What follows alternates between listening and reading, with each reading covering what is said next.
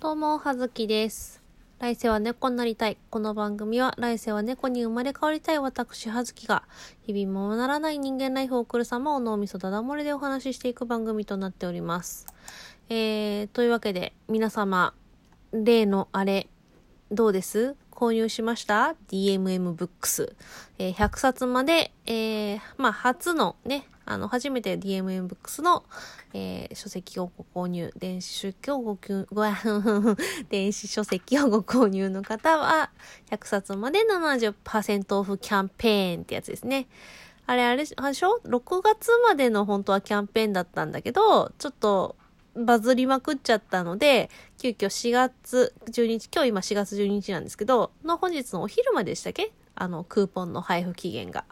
で、まあ、クーポンだけ取ってれば、まあ、そっから1週間だっけ ?6 日間だっけ？は、まあ、猶予があるよって、クーポンの期限はそんくらいあるよって感じのキャンペーンになっておりましたが、私は、えっ、と、4、5日前に知りまして、まあ、同じくツイッターでね、知って、まあ、早速、おって思って、あの、クーポンだけ取っちゃったので、でね、まあ大丈夫、余裕のよっちゃんでございました。4、5。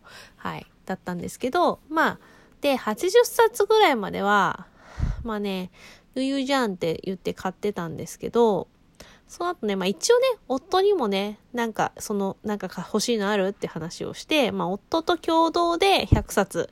で、まあ、半額出そう、出すみたいな感じの協定を結びまして、はい、購入いたしまして、まあ昨日の深夜に結局ね、ちょっと表なが、ちょっと検索できねえ って思いながら、まあまあなんとかね、100冊購入いたしました。というわけで、えーそれのラインナップのお話をしていきたいと思います。なので、まずはですね、夫が買った、夫の、えー両分の本ですね。えー料理本が2冊。えーうちの夫料理人なんですけど、まあ、それとは別に、あの、中年のね、おっさんあるあるで、えースパイスカレーとかのね、スパイス系にね、あの、ハマり出しましたね。お年頃ですね。なので、その関係のやつが、え2冊です。え1冊、家庭で作れるスリランカのカレーとスパイス料理っていう本ですね。香取薫さんかな？はい。のカレー。スリランカ、スリランカのカレーだって。なんか、なかなか、ちょっと、一癖も二癖もありそうな雰囲気がしますけれども。の本と、えー、あとは、えー、水野仁之助の、水野仁之助カレーの教科書。これ、あれですね。水野仁之助は、なんだ、なんでしたっけ？えー、なんかまあ業界では東の水の西のなんちゃらみたいな感じで、まあ割と二大巨頭、二大巨頭で関東、関西で有名なカレーの人らしいです。っていうのを昔実用書担当やってた時に、えー、そう実用書の出版社の営業さんに聞きました。けど忘れました。の、まあカレーの教科書ですね。まああんまりね、DMM ブックスさんね、さすがにあんまりそんなマニアックな本なくて、まあ、ここら辺が、まあ、売ってた中で、はい、買ったやつですね。あとは、えー、夫のリクエスト。えー、田村由美さんのミステリー、ミステリーということなかれかな。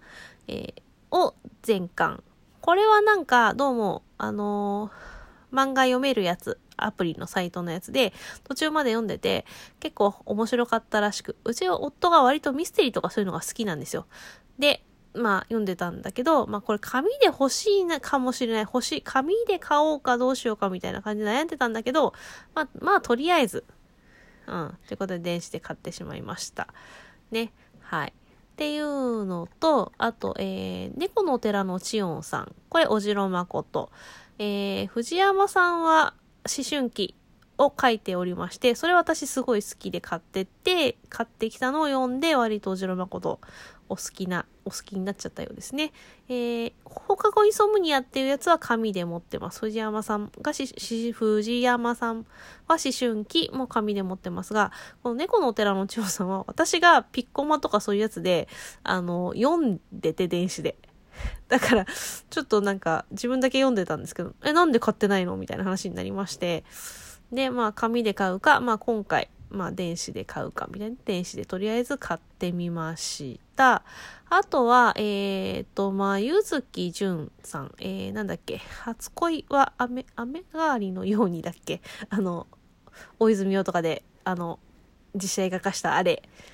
ね、あれの、えー前月さんが書いてらっしゃるクーロンジェネリックロマンスっていうやつ4巻まで。ヤングジャンプかなこれ。うん。のやつが、まあ、それは夫がちょっとそういうので読んでて、気になってるからっていうんで今回買いました。あとは、えー、汗と石鹸。ね、これ山田、なんて言うんですか？この人。近鉄さんですか？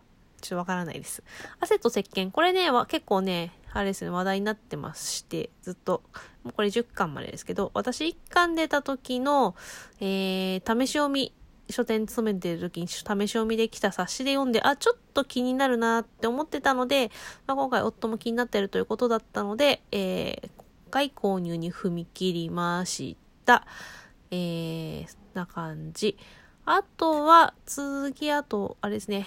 監督不行き届き。これ、安野もよこさんのやつですね。えー、あれですよ。安野秀明の生態について語られている あの、結構前に出た、あれですね。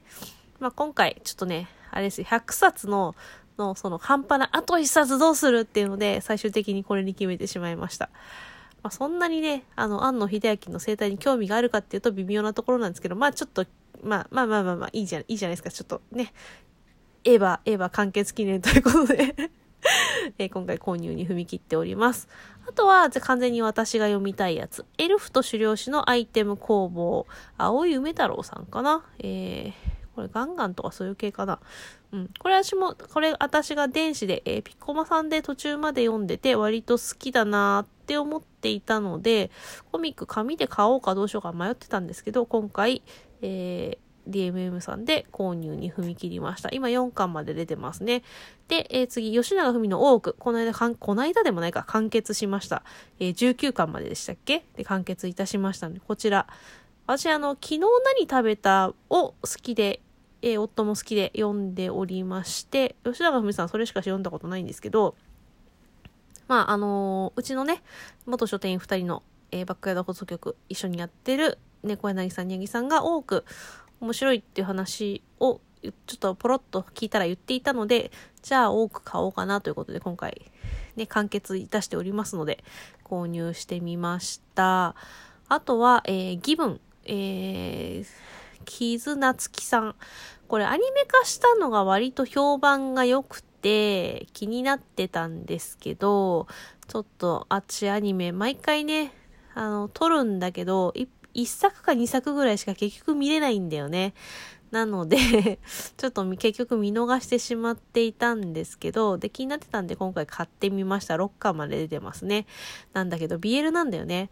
私、あの、商業 BL あんまり買わないので、まあ別に BL がダメとかいうわけじゃないんだけど、そんな BL でなくてもいい感じなので、だったらどう、どうだ、完全にこれは冒険してるやつですね、私の中では。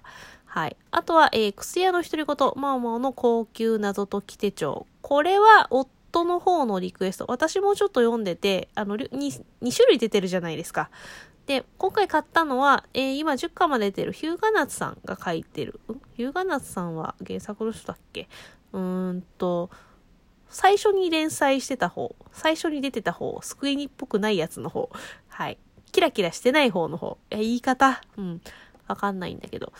で、まあ、夫が先にこっちの方のバージョンで読んでたから、まあ、今回こっちにしました。どっち買うって言った話の時に、まあ、関数も10冊、10巻まで出てるしね。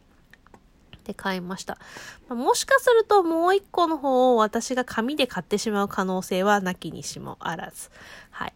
あと次、三角窓の外側は夜、山下智子さんですね。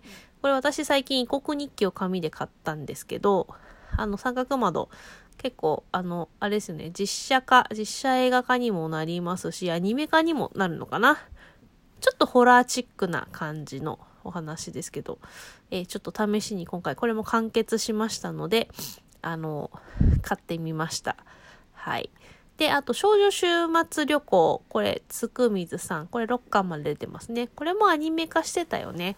なんかこの淡々とした感じが割と好きで、ちょっと今回コミックもどうかなと思って買ってみております。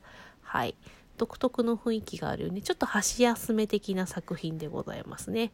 はい。あと、えっ、ー、と、デジタルイラストのポーズ、ポーズ、見つかる、時点、使える仕草姿勢、動きのアイデア480ってやつが、えー、出ておりますの。これなんかおすすめに載ってたので、よく考えたら私、デッサンとかそういうか、あの、本とか持ってないので、何かしら買おうかなって思ってたんだけど、まあ書店員やめちゃったからあんまり書く 機会がもうすでに絵を描く機会がかなりなくなってるんですが、ちょっとまあ、ね、あの、せっかくの安いくなってる時だったので、試しに買ってみました。これ、まあデジタルイラストのってあるように、まあデータでね、あの、お絵描きの、その、あれにデータぶち込める感じの作りになってるので、まあまあ何かに使えるかもと思って、とりあえずこれにしてみました。あとは、えっ、ー、と、ブルーピリオド山口翼。これもね、かなり話題になってますよね。これ気にはなってたんだけど、どうしようかなと思って迷ってるうちに、まあ、ここの機会にと思って、えいやと、今9巻まで出てますから、買ってみました。面白いといいな、ちょっと期待しております。あと最後ですね、魔法使いの約束の、えー、コミカライズ一巻。魔法使いの約束はあの、アプリで今私がここ何ヶ月かやってるゲームのコミカライズになってます。あんまりね、こういう手のゲームそんなにやらないんだけど、あの、お兄ちゃん、かっこいいお兄ちゃんいっぱいいるみたいなゲームあんまやんないんだけど、これや、あの、おすすめされてやってみたら結構シナリオがあの、面白くてというか、かなり読ませる内容になっていて、ちょっとシナリオ読み出さにやっているところがありますが、えー、今回、えー、コミカライズどんな感じなのか試しにね、この間1巻出たばっかなんで、えー、今回電子で買ってみましたという感じの100冊のラインナップでございます。皆様はどんな本を買われたんでしょうかね。エチエチな本も買えましたか？はい。と気になっておりますので、よかったら皆様のえ DMM ブックス100冊ラインナップお聞かせいただけるとこれ幸いでございます。そんな感じで、はずきでした。